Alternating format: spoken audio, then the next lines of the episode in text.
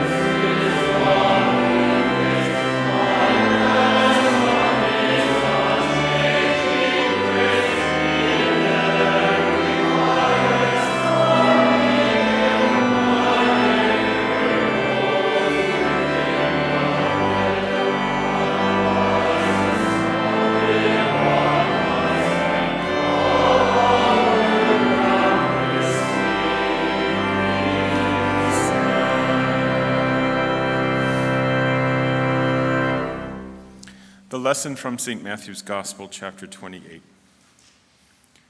And Jesus came and spake unto them, saying, All power is given unto me in heaven and in earth. Go ye therefore and teach all nations, baptizing them in the name of the Father, and of the Son, and of the Holy Ghost, teaching them to observe all things whatsoever I have commanded you. And lo, I am with you always, even unto the end of the world. Amen. These are your words, Heavenly Father. Sanctify us by your truth. Your word is truth. Amen. This is about as bold a statement as anyone could ever make. All power is given unto me in heaven and in earth. Who could dare to say that? All power is given to me. Only God Himself can say that. Here, our Lord Jesus declares Himself to be God. He establishes His authority as Lord of the universe, as the Almighty God. Then He immediately says to His disciples, Go ye therefore and teach all nations, baptizing them and teaching them. This is the older King James translation that uses the word teach instead of make disciples. Of course, a disciple is a student, someone who is taught, a learner. Jesus chose 12 men to train closely in their work of proclaiming the gospel, to teach the world that salvation is won through Jesus' holy life and innocent death in our place. We teach little children to say, Jesus died for my sins. They learn to know their sins, the things they do wrong, and they learn to know Jesus as their Savior. In this way, they are taught and they are disciples, just like we are disciples, students, learners. Yesterday, we heard of how the disciples Peter and John could not help but tell others the things that they had seen and heard, things that showed them that their teacher was indeed the Son of God, the Almighty the Almighty, true God Himself, the promised Messiah. And so they were compelled to speak and teach and preach this wonderful good news about Jesus. And here in this text, it is clear that Jesus commissioned and commanded them to do that very thing. Teach all nations, baptize them, teach them to observe all things whatsoever I have commanded you. When we hear command, we think of the Ten Commandments. But Jesus here is referring to many things, including this command to teach, to baptize, to preach the gospel. Instead of the word observe, many translations use the word obey all things that I have commanded you. This is certainly part of what it means, but it also means to keep and preserve, to observe them and hold to these things that Jesus commands. And Jesus commands the preaching of the gospel and administering the sacraments of baptism and the Lord's Supper. We keep and observe and obey these holy teachings because they come from Christ Himself and they are the essence of Christian teaching. This is the work of the Christian pastor. This command is fulfilled here in this chapel when the preacher points us to Jesus as the Savior of the world. When the preacher stands here and is speaking the teachings of Scripture, we are hearing not simply the voice of a man, but the voice of God. The words are God's, and the Holy Spirit comes to, comes to us with that word to use it to sanctify us, to make us holy, to strengthen our faith, to forgive our sins, to comfort our sorrows, and to bring us to heaven. This is true not because of any human powers of persuasion or rhetoric, but because of Jesus' almighty power, because of Jesus' authority, his power in heaven and earth. All power is given unto me. That's not just a statement of rhetoric, but it is true and real. Through his powerful word, the Holy Spirit joins us to God himself, just as he did in our baptism when we were baptized in the name of the Father and of the Son and of the Holy Spirit. Now we are not just some insignificant, nameless person, one of those seven or eight billion alive on earth right now, but each one of us, each one of us, through this wondrous word and miraculous power of the means of grace, is a dear and precious child of God. St. John writes, Behold, what manner of love the Father hath bestowed upon us that we should be called sons of God. He uses the word sons to include all people because sons were traditionally the heirs of the family. And so, if we are called sons of God, children of God, we are heirs.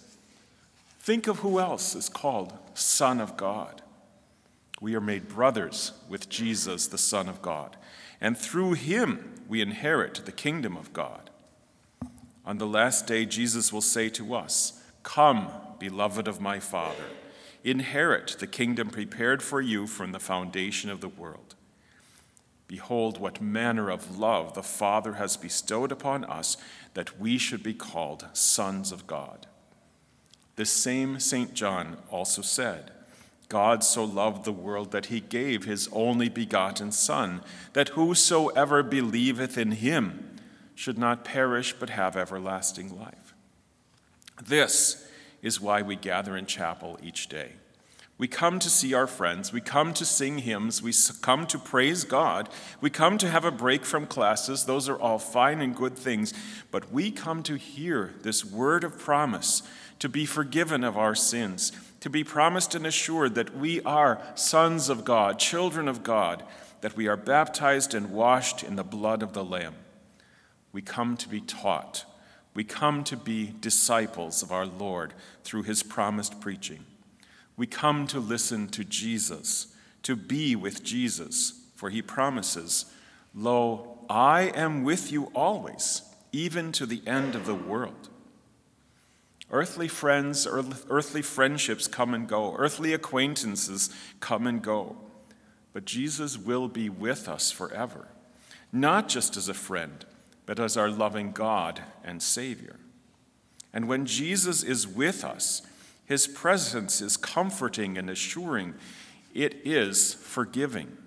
In him we live and move and have our being. For we cannot live without God, we cannot breathe without God. God gives us life and breath and all that we have. When Jesus is with us, we have not only earthly life, but spiritual life, life in God. We are alive in God, we are alive in Jesus, we are alive for heaven, we are alive forever. Jesus has defeated death so that we may live forever. He can do this because he has all power in heaven and in earth. So come each day to hear Jesus, to be taught, to be a disciple and student of Jesus, to be forgiven, to be given eternal life through Jesus, who lived, died, and rose again for our salvation. He is with us always, even unto the end of the world. Amen. Glory be to the Father, and to the Son, and to the Holy Ghost, as it was in the beginning, is now, and ever shall be, forevermore. Amen.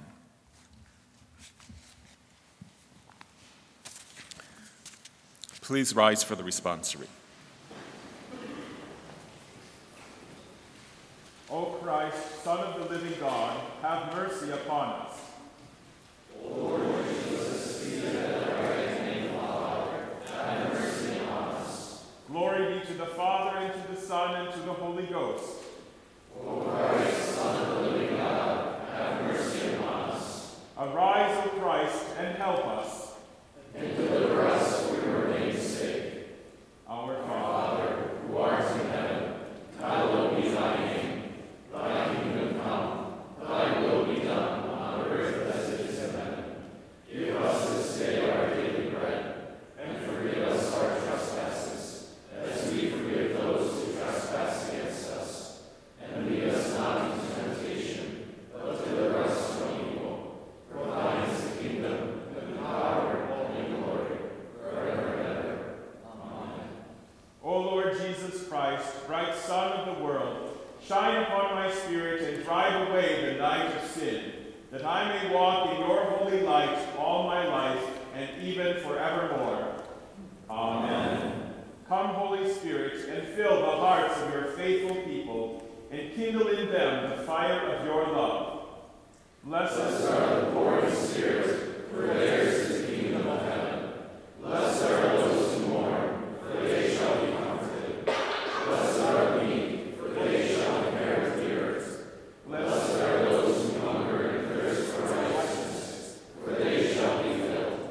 Blessed are the merciful, for they shall obtain mercy. Blessed are the pure in heart, for they shall see God. Blessed are the peacemakers, for they shall be called sons of God. Blessed are those who are persecuted for righteousness' sake, for theirs is the kingdom of heaven. Blessed are you when they revile and persecute you, and say all kinds of evil against you falsely for my sake. Rejoice and be exceedingly glad, for great is your reward in heaven. Come, Holy Spirit, and fill the hearts of your faithful people, and kindle in them the fire of your love. Our help is in the name of the Lord, who made heaven and earth. Let us bless the Lord. Thanks be to God. The Lord Almighty order this day and all our doings in his peace. Amen.